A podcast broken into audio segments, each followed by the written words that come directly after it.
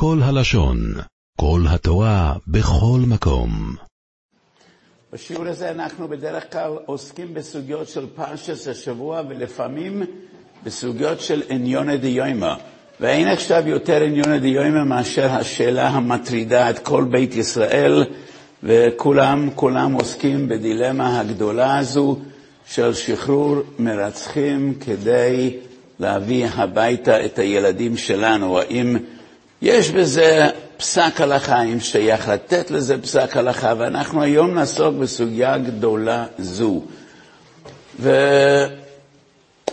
וסוגיה כזו צריך תמיד לפתוח בתפילה שקדוש ברוך יעזור, שכולם יחזרו הביתה לשלום ולא נסכן חיי יהודים, ובכלל שהמלחמה הזו תיגמר בקרוב ותיגמר טוב, והקדוש ברוך ירחם על עמו.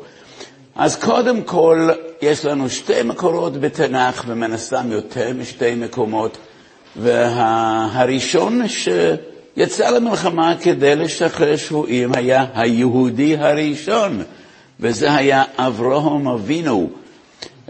וישמע אברהם, עוד לפני שהיה אברהם, הוא עוד היה אברהם, וישמע אברהם כי נשבע אוכיו. ויורכס חניכו וילידה ביזו, שמונה עושה ושלוש מייס, וירדף עדן. ואברהם אבינו נלחם עם אלה של אבואטרוית, ויושב את כל הרכוש וגם את לא יתוכב, ורכוש שהישב וגם את אנושים ואת העם.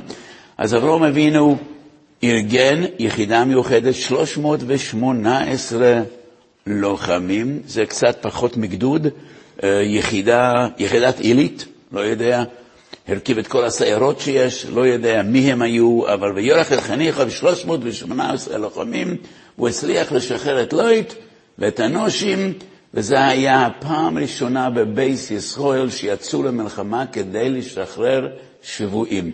ואף על פי שבדרך כלל במלחמה יש חללים, בדרך הטבע אין מלחמה בלי חללים. פעם אחת בהיסטוריה, ואולי פעמיים בהיסטוריה, ישראל נלחמו מלחמה בלי חללים. פעם ראשונה במלחמת מדיין, ולא נפקד ממנו איש, יש מחלוקס ביבוא מסמך בייז, מה הכוונה לא נפקד ממנו איש, אם אף אחד לא נהרג, או שמדובר בחייק. זה פעם ראשונה. ובסנחרב, כאשר סנחרב צר על ירושלים, והקודש ברוך הוא המית את כל צבאו בלילה אחד בדרך נס, והלוואי שהקודש ברוך יעשה עוד פעם את הנס הזה, ושכל החמאסניקים ימותו במאורות שלהם ובמנהרות שלהם. מי ייתן, היד השם תקצר, בינתיים הנס הזה לא קרה. אבל מכל מקום, אברהם אבינו יוצא למלחמה כדי לשחרר את לוט ועוד שבויים שהיו, ובספר שמואל א', בפרק ל', מסופר שהמלאקים התקיפו את ציקלג ולקחו את נשי דוד ועוד בשבי, ודוד המלך יוצא למלחמה, וגם הוא מצליח לשחרר את השבויים. אז פעמיים בספר שמואל ובתורס מוישה מצינו שיצאו למלחמה כדי לשחרר שבויים. אבל במנחסו שבמדבור סימן ג' יש אריכות מופלגת, סימן גדול מאוד, האם אפשר ללמוד הלכה מן התנ"ך, כאשר יש לנו ספקות הלכתיות ואין לנו מקור. לא במשנה ולא בבבלי ולא בירושלמי ולא בפויסקם, האם אפשר ללמוד הלכה מסוגיות בתנ"ך? ואני חושב שיש להם בערך שלושים מקורות שהבאתי מדברי הפויסקם, ופלפלתי כדרכו של תורה, וניסיתי לקבוע כללים וגדרים. אחד האחרונים שלפעמים, יותר מיתר האחרונים, שמביא ראיות מן התנ"ך לפסקי הלוך הוא השואל המשב. ויש בתשובות שלו חידוש עצום שלא ראיתי אצל אף אחד אחר. בתשובה מסוימת הוא כותב שמנהגו לסיים את התנ"ך כל שנה.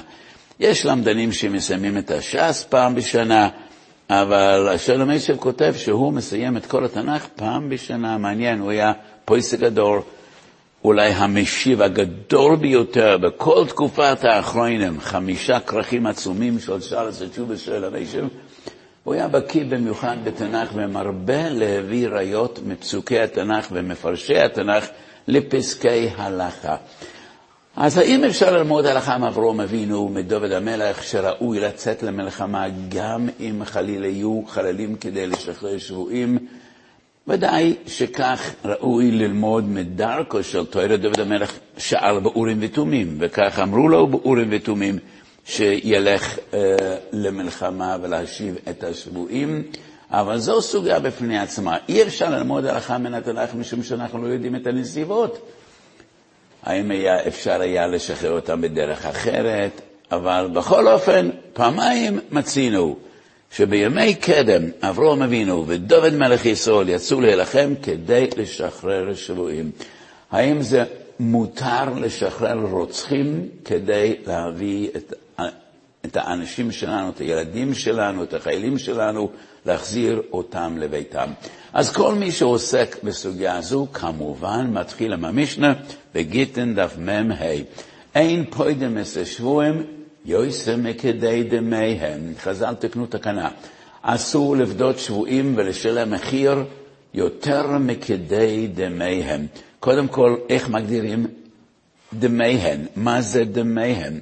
לפי פשטות ההבנה מדובר כמה אדם שווה להימכר בשוק כעבד. מה שוויו של אדם? איך מעריכים שוויו של אדם? בימי קדם היו שוקי עבדים. כמה האיש הזה שאנחנו רוצים לשלם לנוכרים כדי שישחררו אותו, כמה הוא שווה להימכר כעבד. שוב הרדב"ז, חלק על הסמ"מ. הרדב"ז חי, הוא היה רבה של מסיים לפני 500 שנה, והרדב"ז מסופק איך מגדירים כדי דמיהם, כי במצרים באותם הימים לא היה שוק עבדים. לא בכל הארצות ולא בכל הזמנים היו שוקי עבדים. הרדב"ז נוטה לומר, יויסם כדי דמיהם, זה כמה הגויים משלמים לשחרר שבויים משלהם. כי צריך להבין, המשנה בגיטין וכל הסוגיה בגיטין עוסקת בגויים שחטפו יהודים כדי, בשביל בצע כסף. לא, לא היה להם סיבה אחרת לחטוף יהודים, אלא כדי לדרוש תשלום כדי לשחרר אותם. ולכן הדבז אומר שיהודים, אנחנו לא נשלם יותר מאשר הגויים משלמים לשחרר את שלהם. ואף על פי שאין עם ולשון בעולם, אין אומה בעולם, שחיים כל כך יקרים לו, ומוכן למסור את נפשו כדי להביא ילדים הביתה. ומה שרואים היום בעולם היהודי, איך כל העולם היהודי, מכל קצווי ארץ ומכל קצווי תבל, עומדים ביחד כאיש אחד ובלב אחד, לא רואים את זה באומות אחרות. אני לא חושב שאוקראינים בכל העולם כולו באו לאוקראינה כדי לעזור לאוקראינים, להפך, כולם ברחו. רבבות ברחו, אנשים לא מתקרבים לאזורי מלחמה, ורק בארץ ישראל כל יום אני מקבל משלחות מכל המדינות, מארצות הברית, ממקסיקו, מדרום אמריקה, ואני מארחים יהודים שבאים לכאן, בלי סיבה מוגדרת. כבר לא מדבר שאלה שחוזרים ארצה כדי להילחם, רק להיות פה, לחלק כסף, לעזור למשפחות, להרגיש את הכאב.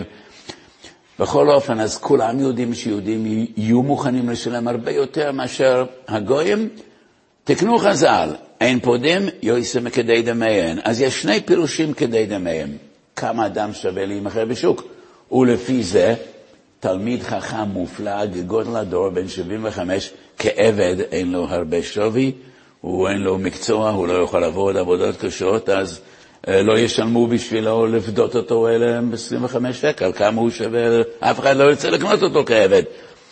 והפירוש השני של הרדב"ז, כדי דמיהם זה כמה הגויים ישלמו לפדות את השבויים שלהם. שני טעמים הציעו בגמור פשט תיקן ואוילום. אין פה אין שבויים יושבים כדי דמיהם משום תיקן ואוילום. מה תיקן ואוילום? יש כאן שני דרכים יש בגמורה. או משום דוחקא דציבורא. אנחנו יכולים להכביד את העול, העול הכלכלי על הציבור. כמה כסף אפשר להוציא מהציבור? הציבור צריך להחזוק את התואר ולהסיע יתומים ואלמנות ולהחזיק ידי עניים וצורכי הקהילה ובית הכנסת, ולכן דוחקת הציבור. אם אנחנו נשלם מחיר מוגזם, אי אפשר להכביד את העול על הציבור. או שמא דלא לגרבו ולא ייסעו. אנחנו חוששים שאם אנחנו נשלם הרבה כסף, מחיר מוגזם, זה רק יעודד את הגויים לחטוף יותר יהודים ולחזור על מעשיהם הנפשעים, ולכן תקנו, אין פוידן יויסם מכדי דמיהם. נפקא מינה בין שני הטעמים, שאלה שלנו. אם זה משום דוחקא דציבורא, זה רק שייך כשצריך כסף. כאן לא מדובר בכסף. מדובר במדינה שצריכה לשחרר מרצחים, אז לא שייך דוכי דציבורא, אבל לפי הטעם שלא לעודד אותם להוסיף ולשוות אחרים, ודאי זה שייך גם בנידון דידן. בעסקת שליט המדינה שחררה אלף מרצחים בשביל חייל אחד, וברוך השם שהחייל חזר הביתה, על זה כולם שמחו וכולם שמחים, אבל רבים מהמרצחים ששוחררו היו בראש המתקפה בשמחת תוירה ושילמנו מחיר נורא ויקר על שחרורם, ולכן הטעם שלו לגרבו ולייסו שייך גם בנידון דידן, ולכן הדבר הראשון אנחנו צריכים לבדוק בפויסקם, איזה משני הטעמים נפסקה להלכה, כי בגמורה אין הכרעה אם זה משום דוכא דציבורא או דלא לגרבו ולייסו, לא לעודד אותם ולהמריץ אותם לחזור ולחטוף יהודים. גם הרמב"ם, הלכס מתנסנים פרק חסר הלכויות בייס, וגם השכנוך בייס סעיף כתבו אין פויגנס ישוע מעשם מכדי דמיהם, כדי שלא יחטפו עוד יהודים. מתעלמים מן הטעם של דוחה דציבורא, רמב"ם, טור ושכנוך פסקו דווקא את הטעם של לא לגרבו ולייתו. ולפי זה לכאורה, גם בנידון דידן אנחנו נפסוק שאין פודין את השבויים, יותר מכדי דמיהם, כדי שלא לעודד את הרשעים לחזור ולחטוף יהודים נוספים. עוד יש לעיין, יש סיפור שכל אחד מכיר, מן הסתם, גם מי שלא למד מסכת גיטין, אבל בדרך כלל בתשע באב כולם מכירים את הסוגיה של קמצא ובר קמצא, בגיטין דף נ"ח עמוד א' מסופר. אמרו לו לרבי ישוע בן חנניה, תינוק אחד יש בבית האסורים, יפה עיניים וטוב רואי, וכבשותיו סדורות לא טלטלים. יש ילד יהודי בבית האסורים של הרומים, ילד נער נחמד, עם פייס מסולסלים יפים, מחסיד שבוחר כנראה, עם פיות מסולסלים, כבשותיו סדורות לא טלטלים. ורבי שוע בן חנניה הולך לבקר אותו, ורבי שוע בן חנניה שואל מבחוץ, מנוסן למשיסי יעקב יסול לבויססים, פסוק בנובי ישעיהו. והנער עונה, הלא זה השם חתונו לו, ויאהבו בדרוך ולא רבי שוע בן חנני אומר, מובטחני בזה שיהיה מוירו אירוע בישראל. הוא אבוידו, הוא נשבע. איני זז מכאן עד שאבדנו בכל הממון שהם ידרשו בשבילו. ופדעו במומין הרבה. ולא עברו ימים מועטים עד שהוא גדל ולהיות רבי שמעון בן אלישע, אחד מגדולי התנאים. אז בהזדמנות אחרת הסברתי, ועוד נסביר, היום אין לנו זמן להיכנס לזה, מה ראה רבי שמעון בן חניה בתשובתו של אותו נער. מה, איזה ניצוץ של גדלות הוא ראה בתשובתו שציטט פסוק בנובי, הלא זה השם חתון או לא, אבל זה בהזדמנויות אחרות בסייעתא דשמיא. שואלים הטויסס, לכל הסיפור הזה סותר את המשנה. וזה משנה, סתם משנה, לייטמן דה פליג, אין פה התנסה שום מיוסים כדי דמיהם. ושם מסופר שבשום בן חנניה שילם ממון רב, והוא אמר שהוא ישלם כל מחיר שהרומיים ידרשו.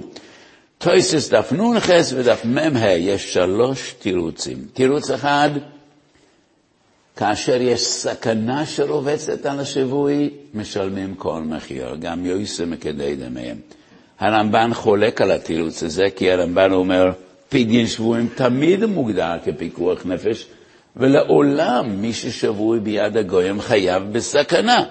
ואין מסתבר לחלק בין ברמת הסיכון, גדול או קטן, ולכן הרמב"ן חולק על התירוץ הזה. תירוץ שני, תלמיד חוכם, או מי שצפוי להיות תלמיד חוכם, שאני.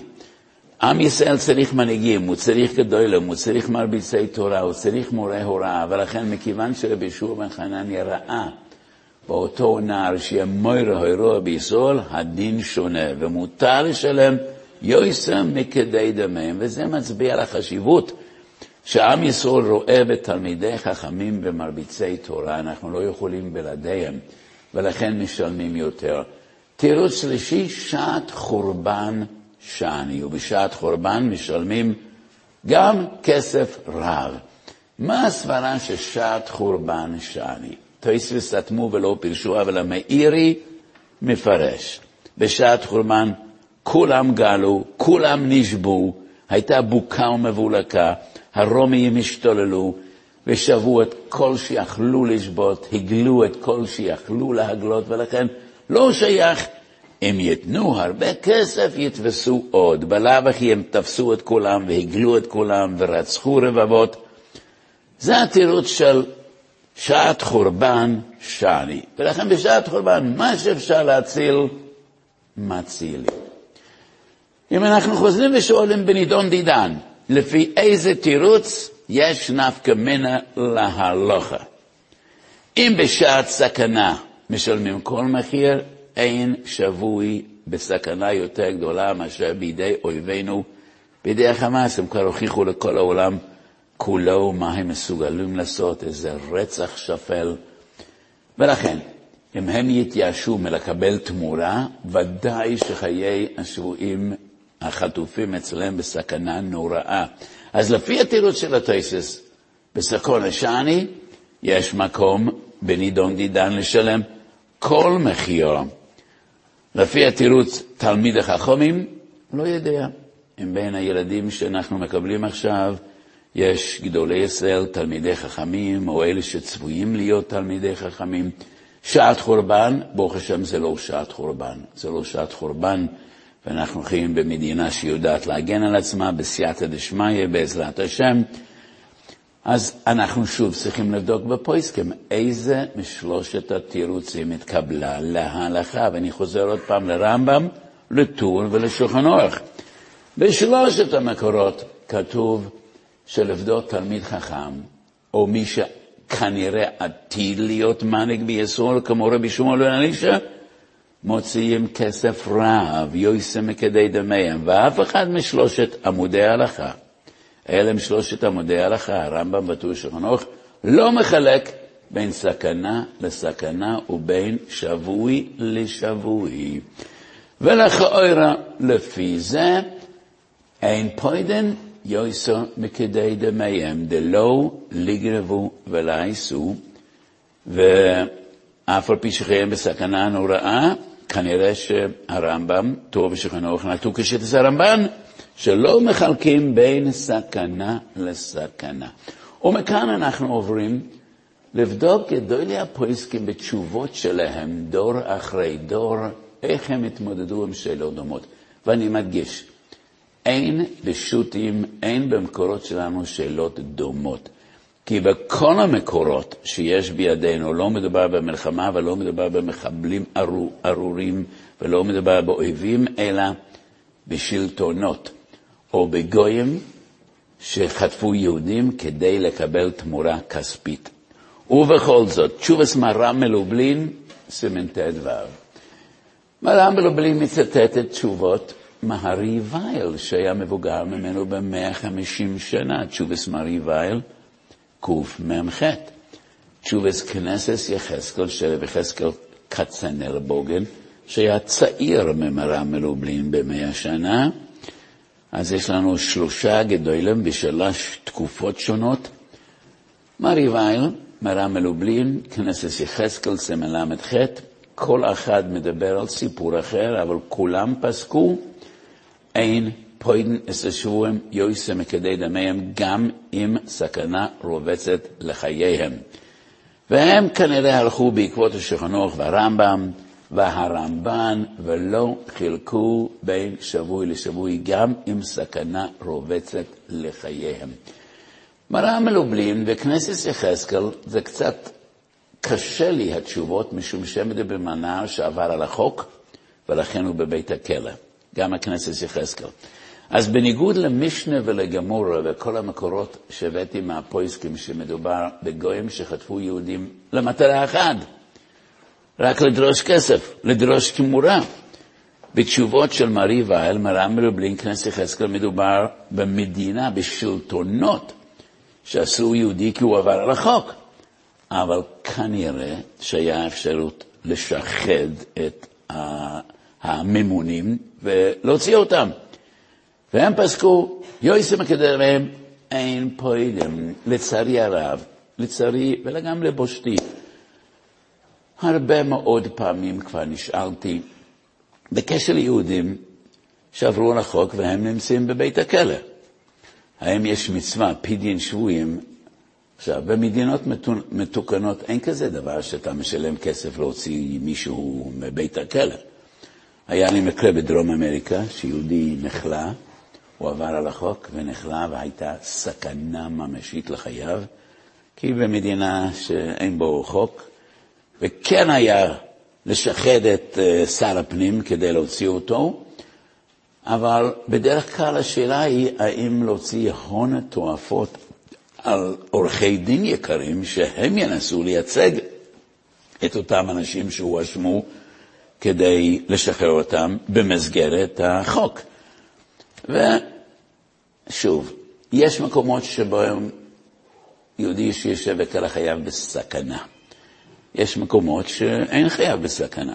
ולפעמים אנחנו נאמר, אדם שעובר על החוק מסכן גם יהודים אחרים וגם גורם חילול השם, ולא תמיד ראוי לקבץ נדבות מעמך בית ישראל כדי לשחרר אדם. לפעמים אנחנו רואים אדם שעובר על החוק, וזו מדינה מתוקנת ואין חייב בסכנה, שירצה את עונשו.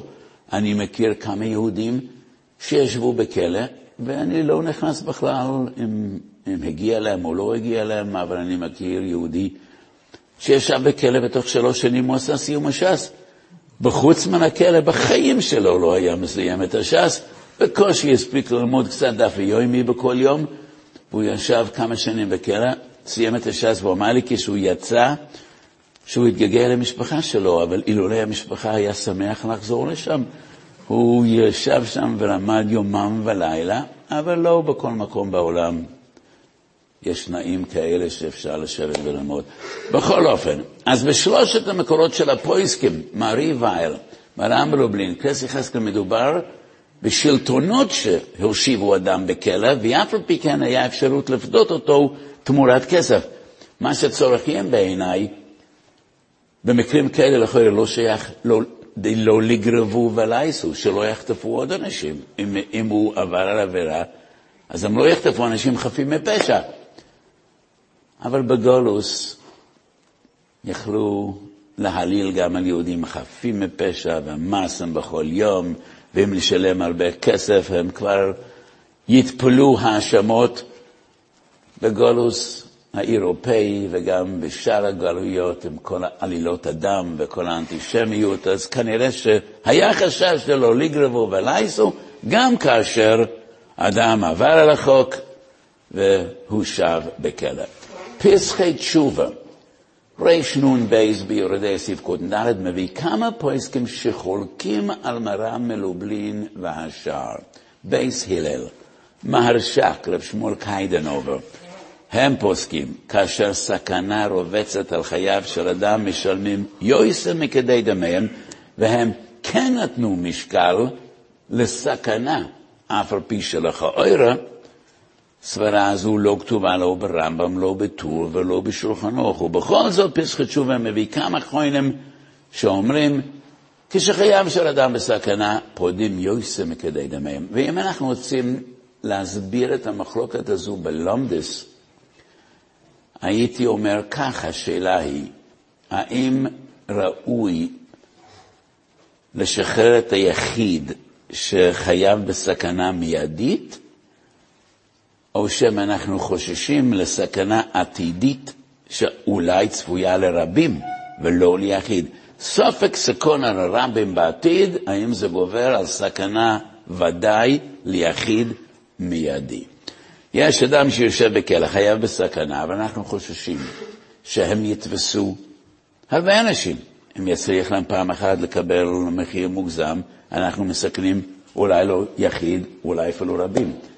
קל וחומר בנידון דידן. כי בניגוד לכל המקורות שאנחנו מצטטים היום, שאלה שאנחנו שואלים את עצמנו זה לא רק יתפסו עוד יהודים בעתיד, אלא אותם מרצחים שאנחנו משחררים, כמה יהודים הם ירצחו וכמה ישלמו בחייהם, ולצערנו הרב, ההיסטוריה הוכיחה שרבים נהרגו על ידי מרצחים ששחררנו, ולכן זה משנה קצת את, ה, את המשוואה ואת התמונה.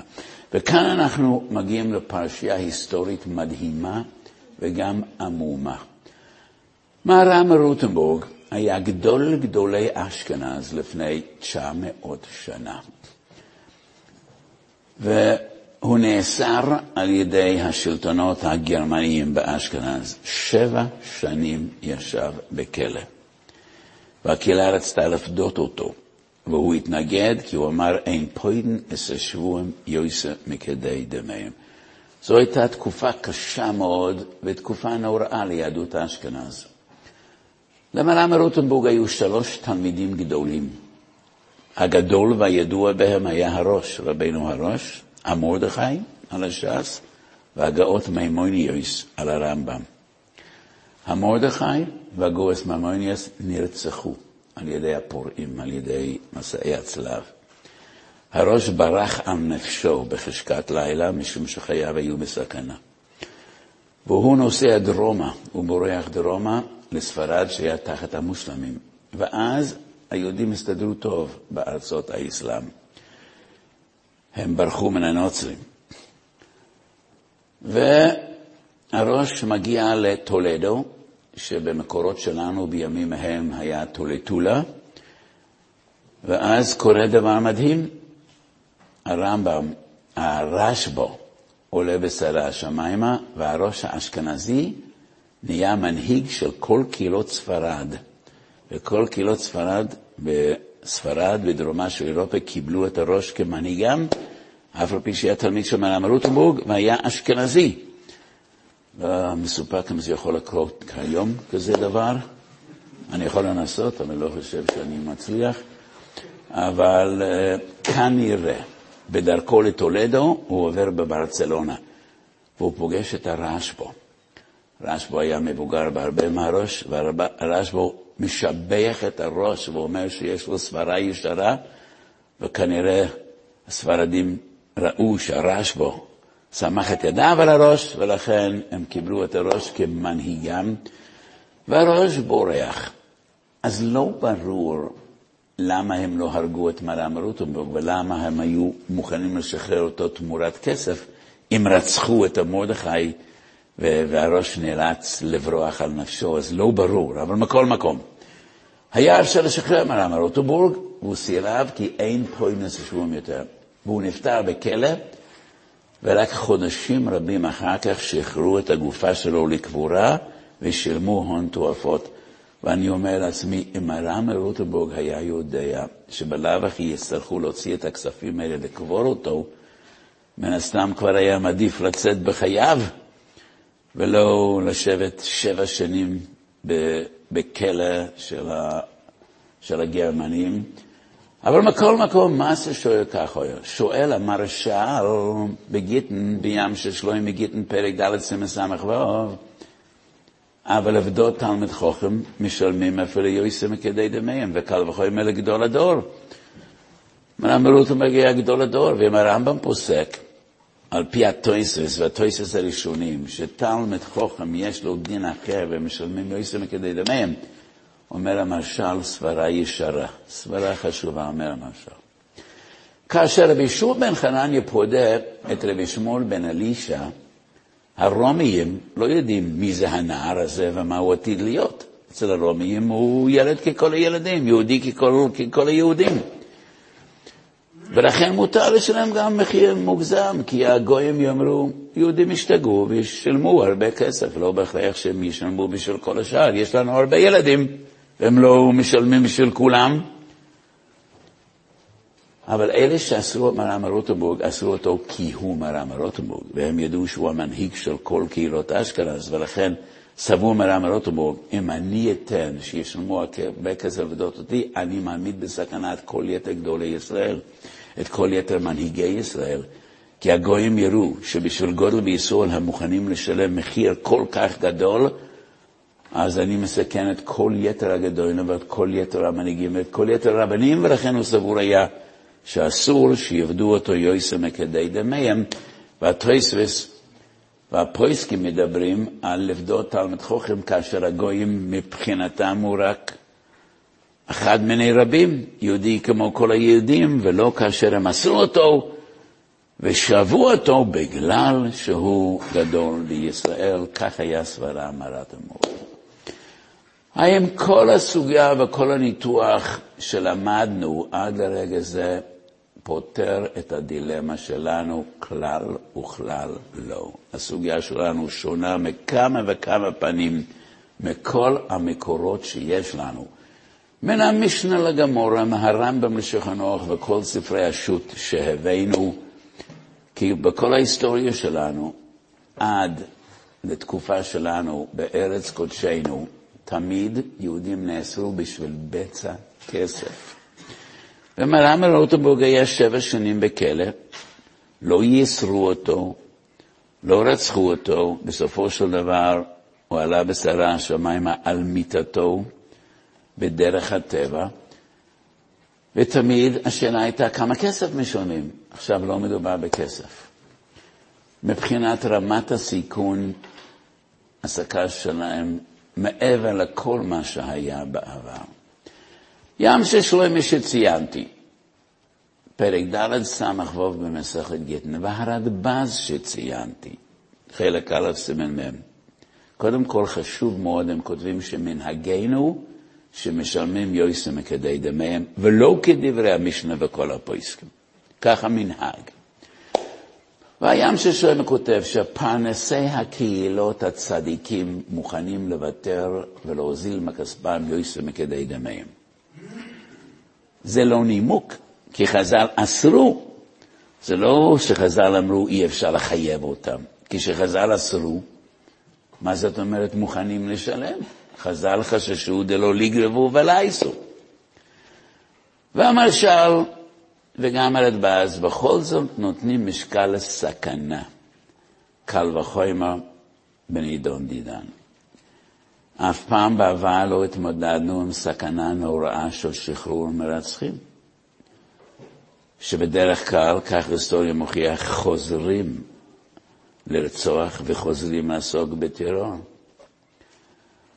ומאידך, בעבר היה מדובר בקהילות, היום מדובר בממלכה, במדינה. מדינה צריכה לדאוג להרבה שיקולים נוספים, גם לרוח העם, כאשר מדובר בחיילים, חייל שהולך לצבא יודע, זה חוזה בלתי כתוב, שהמדינה והצבא יעשו כל דבר שבעולם להחזיר אותו הביתה, וזה נותן מוטיבציה להילחם. ולכן בנידון דידן, לשני הצדדים יש שיקולים שאנחנו לא מוצאים להם מקורות בדברי הפויסקים. צריך גם לחשוש לייסורים, וכבר כתבו התויסוס בכסובס דף ל"ג שייסורים קושרים המובס. יש ראשונים שפוסקים שאדם מותר לו להמית את עצמו, לאבד, לאבד את עצמו לדעת מחשש ייסורים כאשר הם מייסרים אותו. כי יש ייסורים שאדם לא מסוגל לעמוד בהם, והחמאס בעבר ייסרו שבויים בייסורים קשים ביותר, שהם קשים מרצח, ולכן יש פה הרבה משוואות שמדינה צריכה לקחת בחשבון מעבר לסוגיות שעסקנו בהן בכל הדורות, שהשאלה הייתה פשוטה, לשחרר אנשים מן השבי תמורת הרבה כסף. יש הרבה משוואות כאן שהפויסקים לא דנו בהן. אז מה הלוך על המייסר? שתי מקורות חשובים יש בידינו של גדולי ישראל שהתייחסו לשאלות דומות לשאלות עידן. אינני זוכר איזה שיה, שנה זה היה בלוח העברי, אבל ב-76 היה סיפור של מבצע אנטבה. מטוס נחטף מן השמיים מארץ ישראל בדרך לצרפת, הונחת על ידי טרוריסטים, על ידי מחבלים, באוגנדה, מדינה שחורה במרכז אפריקה, אלפי קילומטרים מארץ ישראל. והשליט באוגנדה אז היה מטורף לחלוטין, אדם בלתי צפוי לחלוטין, משוגע לגמרי, וחייהם היו בסכנה. וראש הממשלה דאז, יצחק רבין, פנה לרב עובדיה יוסף, שייכנס לבנים, והוא רצה לשמוע חוות דעת הלכתית. ובתשובס יביע אומר חלק י', חוש משפט סימן ו', יש תשובה ארוכה בשאלה של שחרור מרצחים כדי לשחרר שבויים. והתשובה הזו ארוכה מארץ מידה ורחבה מן הים, איזה 30-40 עמודים, עם מאות ציטטות מספרים שאני אפילו לא יודע מי הספרים האלה, לא, לא מכיר אותם, אבל כדרכו של יביע אומר, בכל התשובות שלו, הוא מביא המון מקורות, מפרפר באריכות בסוגיות, גם בסוגיה של גית מ"ה שדיברנו עליה. והפרק האחרון בסימן הזה זה על מבצע אינטבה. והוא כותב שהתכנסנו קבוצה של רבנים וכתבנו פסק שמותר לממשלת ישראל לנהל משא ומתן ולשחרר מחבלים כדי לשחרר את אותם 105 יהודים.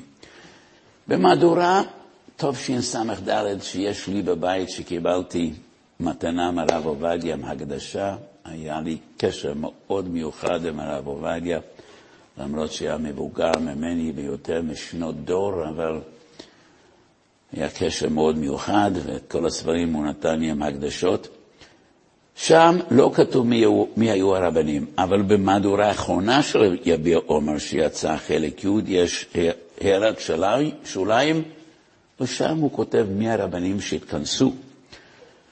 הוא, מרונן ורבונן, הרב אלישיב, רב שמעון זלמן אוירבך, רב צלאל ז'ורטי, רב אליעזר גולדשמיט, אני לא יודע אם כולם שמעו את השם הזה, אבל כל מי שעסק בדיינות יודע שרב אליעזר גולדשמיט היה אחד מחשובי הדיינים בארץ ישראל, חבר בית הדין הרבני הגדול, רב שאול ישראלי, שהיה הגדול בישראל, שייך יותר למגזר הדתי-לאומי, ורב נציין אבא שאול.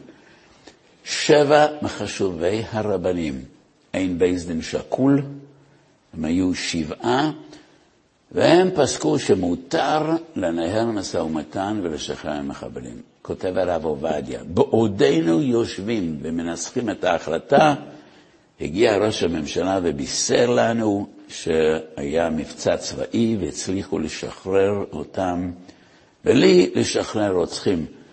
ואז הרב עובדיה מפליג ברוח פיוטית ששרתה עליו וכותב איזה חמש-שש שורות רק. הלל והוידו אל הקדוש ברוך הוא שנתן עוז רוח בידי החיילים והצליחו לשחרר והוא מביע שמחה גדולה. מקור שני, אולי מעניין עוד יותר בספר אורחוס רבינו, אני חושב שזה גם בחלק א' עמוד שס"ז וגם בחלק ד', אני חושב קי"ד. אורחוס רבינו זה ספר שנכתב על ידי אחד המקורבים לסטייפלר, לקהילות יעקב, רב אברהם הורוביץ, וזה נחשב ספר מוסמך מאוד. והוא מספר שהסטייפלר אמר לי, מבלבלים לי את הראש, כך הוא כותב, כי הספר הזה הוא מאוד, uh, כפי שהדברים נאמרו, זה לא בעריכה מקצועית. אמר לי הסטייפלר, מבלבלים לי את הראש, שאני אלך עם הרב שך לראש הממשלה לדבר על, על שחרור מחבלים. ואני לא יודע למה ראש הממשלה יהיה מעוניין לשמוע שני רבנים זקנים, כך אמר הסטייפלר. למה שיהיה מעוניין לשמוע שני רבנים זקנים? עובדה שהוא היה מעוניין לשמוע. רבנים. ואז הסטייפלר מפליג בשיחה הלכתית. והוא אומר, תלוי בשני הדרכים בגמרא. למה אין פוידין אס השבויים? שני תירוצים בתויסס, תמצית. חלק גדול מהשיעור שמענו, לא, לא כל המקורות, אבל במסקנה אמר הסטייפלר, לכאורה עדיף לא לשחרר, אבל אם הממשלה תחליט לשחרר מחבלים תמורת שחרור היהודים, יש לזה היתר ויש להם על מה שיסמוכו. מספר רב אברום הורוביץ למחרת, באתי לבשר לו ששחררו אותם במבצע צבאי, והוא כבר שמע על זה, הוא הביע שמחה, הוא אמר, רק היהודים יכולים לעשות מבצע כזה במסירות נפש, והוא שיבח את, את חיילי ישראל שהצליחו להגיע לאוגנדה ולשחרר uh, את החטופים.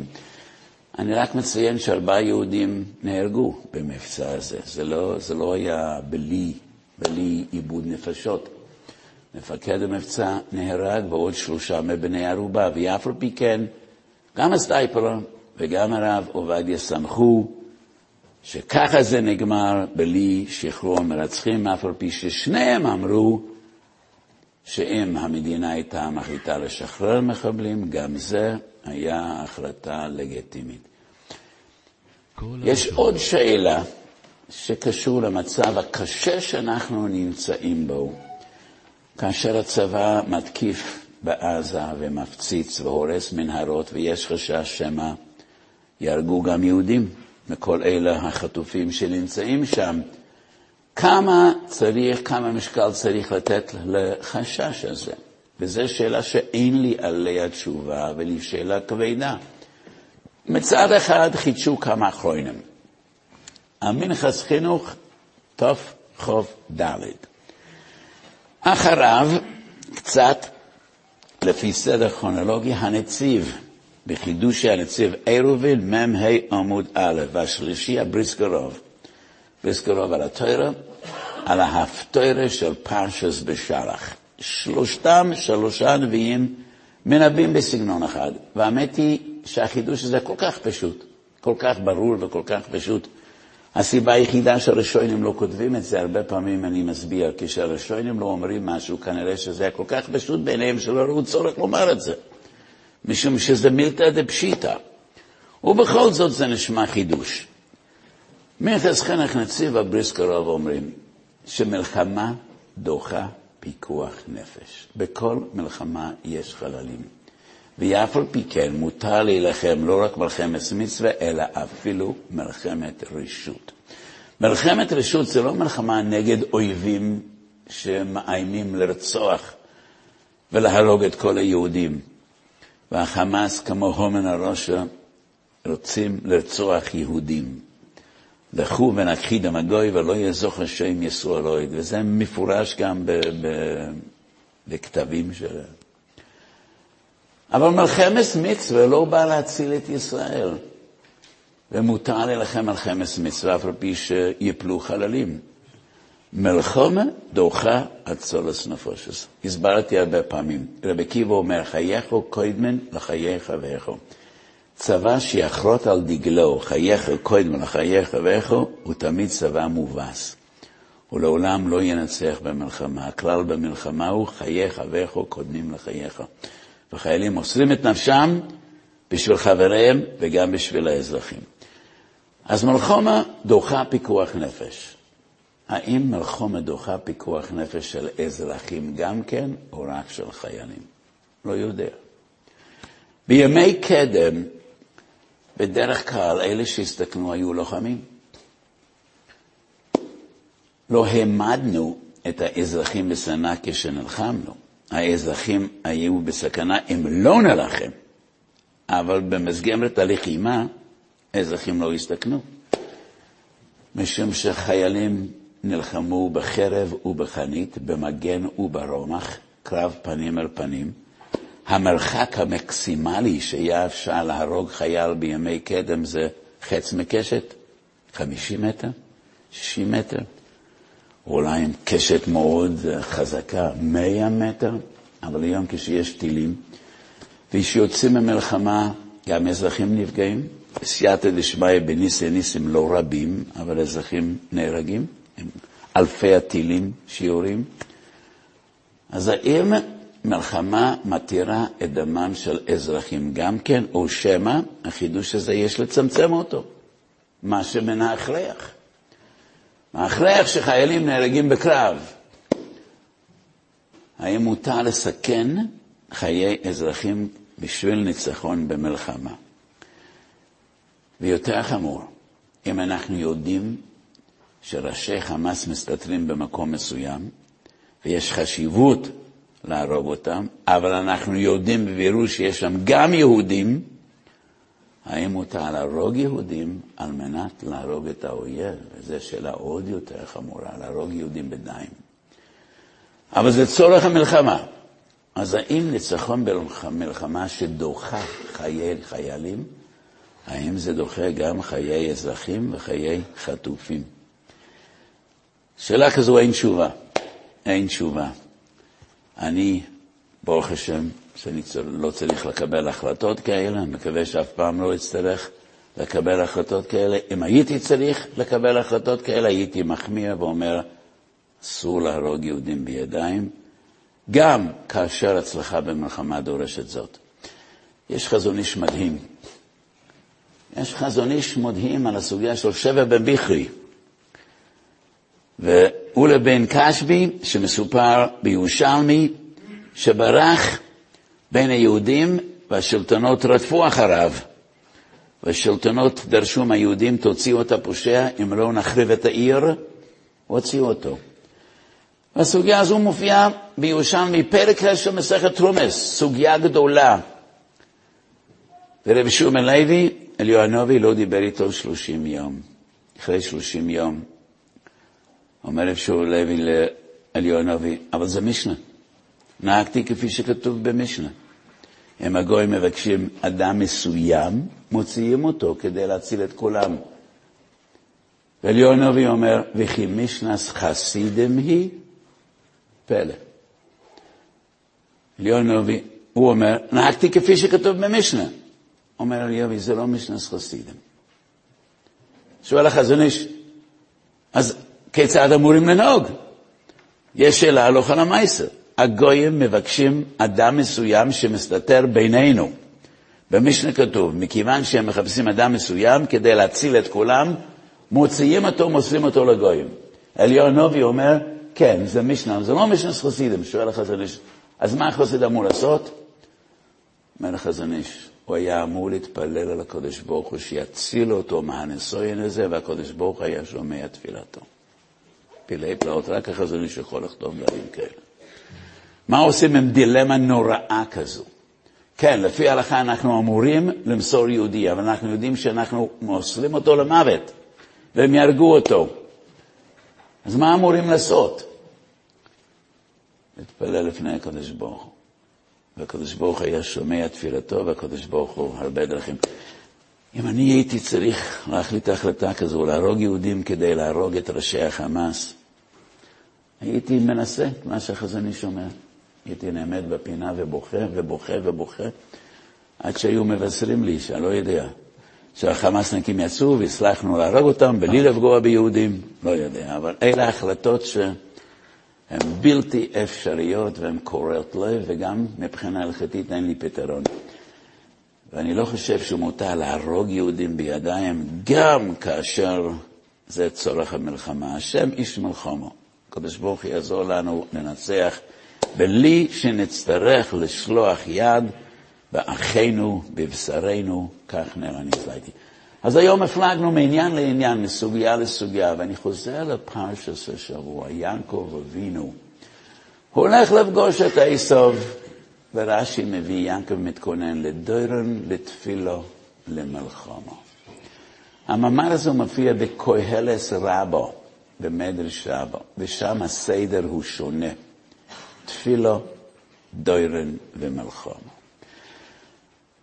ואני חושב שהסדר הנכון הוא של המדרש של חז"ל, תפילה, דוירן ומלחמה. כותב הרמב"ן, רמב"ן על התואר בפרשה זו, שכל מה שאנחנו לומדים, איך יעקב אבינו מתכונן לפגישה שלו עם עשב, זה הוראה לדורות. זה הוראה לדורות בש"ס סכונה, בש"ס מלחומה, כאשר אנחנו צועדים מול אויב. ינקב ועשב זה לא רק שני אנשים. ינקב זה יסוד, ינקב זה אנחנו, עשב זה כל רישי ומסורלם שבכל דור ודור עומדים עלינו לחלוסינו. ויעקב מתכונן לתפילה לדונה ולמחומה, ולי ביום אלי, הדבר הראשון הוא תפילו. הדבר הראשון הוא תפילו.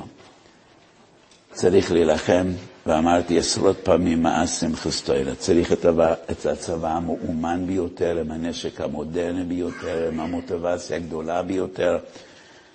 ואני מאמין שכל אלה יש לנו, אבל השם איש מלחמו. אם השם לא יבנה בה ישב עמלו בעיניו בוי, אם השם לא ישמע ישב שקד שוימם. וישראל לא מנצחת במלחמות בדרך הטבע. ישראל לא מנצחת במלחמות בכוח הזרוע, אלא בסייעתא דשמיא. צריך במלחמה להשתדל בדרך הטבע כמו ברפואה ובכל תחום אחר, אבל הדבר הראשון הוא תפילו. להאמין בקודש ברוך הוא, להאמין בסייעתא דשמיא. ואנחנו מתפללים, אנחנו עומדים, אנחנו עושים חסד, עושים כל מה שבידינו לעשות, לעורר רחמי שמיים, והמפתח לפי כל דבר אחר הוא תפילו. לשפוך שיח בפני הקודש ברוך הוא לבקש רחמי שמיים, וזה הדבר הראשון שיעקב אבינו עושה כאשר הוא לא יודע מה צפוי לו, הוא הולך לקראת מפגש גורלי עם אויב, עם עשב שמבקש להרוג אותו. וכך בכל דור ודור, כאשר אנחנו יוצאים למלחמו, הדבר החשוב ביותר זה אמונה, להאמין בקודש ברוך הוא והשם יש מלחמו, וכפי שכהן המשיח היה אומר לעם, השם אלוקים הוא הולך לפניכם להילוכם באויביכם, כך צריך להרבות בתפילו. דוירון, לפני שיוצאים למלחמה צריך למצות כל אפשרות אחרת, כי במלחמה תמיד יש חללים. יוצאים למלחמה כשאין ברירה, כשאין דרך אחרת להציל את העם, ובוודאי כאשר האויב תוקף, צריך להשיב מלחמה שערה. אבל יעקב אבינו, קודם כל, לפני מלחמה, זה דוירון. והוא מנסה להגיע לפיוס של עשב, ואולצה ביודוי, כפי שמסופר בפרשה. אחרי תפילון, אחרי תפילה ואחרי דוירון, מלחמה. והרבה דיברנו בשבועות האחרונים, איך בני ישראל מנהלים מלחמות. מה נדרש מצבא ישראל? האיש היורב הלך על איבוב, ילך ויושב בביסוי. והרמב"ם כותב שכשיוצאים למלחמה, הפסוק אומר, אל תרצו ואל תכבסו, אל תראו, אסור לפחד ולהאמין שהקדוש ברוך הוא, הוא הנלחם לנו, הוא ההולך בקרב המחנה, והוא ידביר אויבינו תחתינו. והרמב"ם כותב בפרק ז' מהלכס מלוך המלוכה, ט"ו והלכה האחרונה בפרק ז', כותב הרמב"ם, שחיילים שמסירים פחד מליבם ונלחמים כדי לקדש שם שמיים ונלחמים לשם שמיים בשביל ארץ קודשנו, הקודש ברוך יגן עליהם בזה ובבא. אז אנחנו מתפללים לקודש ברוך הוא ולוחמים על חומש שנכפתה עלינו ומתפללים לקודש ברוך הוא, מבקשים בשביל כל אחינו בני ישראל, שהקודש ברוך ישיב את כולם הביתה לחיים ולשמחה ולשלום ולא, ולא יישמע שוד ושבר, והקודש ברוך יעשה לנו ניסים ונפלויס וידביר אויבינו תחתינו. ויהי רצון שיקוים בנו דברי הכוסף, ונשאתי שלום באורץ ושכבתם ואין מחריד, ותשקו את האורץ על בו המשונו, שהארץ תשקוט אחרי שיגמר המלחמה הזאת במהרה, שיגמר בטוב וכולם יחזרו הביתה, גם, גם החטופים וגם החיילים, שנזכה לשבת בארץ קודשנו בשלום ושכבתם ואין מחריד, והקדוש ברוך ישלח לנו מושיח צדקנו. במהרו ויומנו, אמן. עולם שלם של תוכן מחכה לך בכל הלשון, 03 617 1111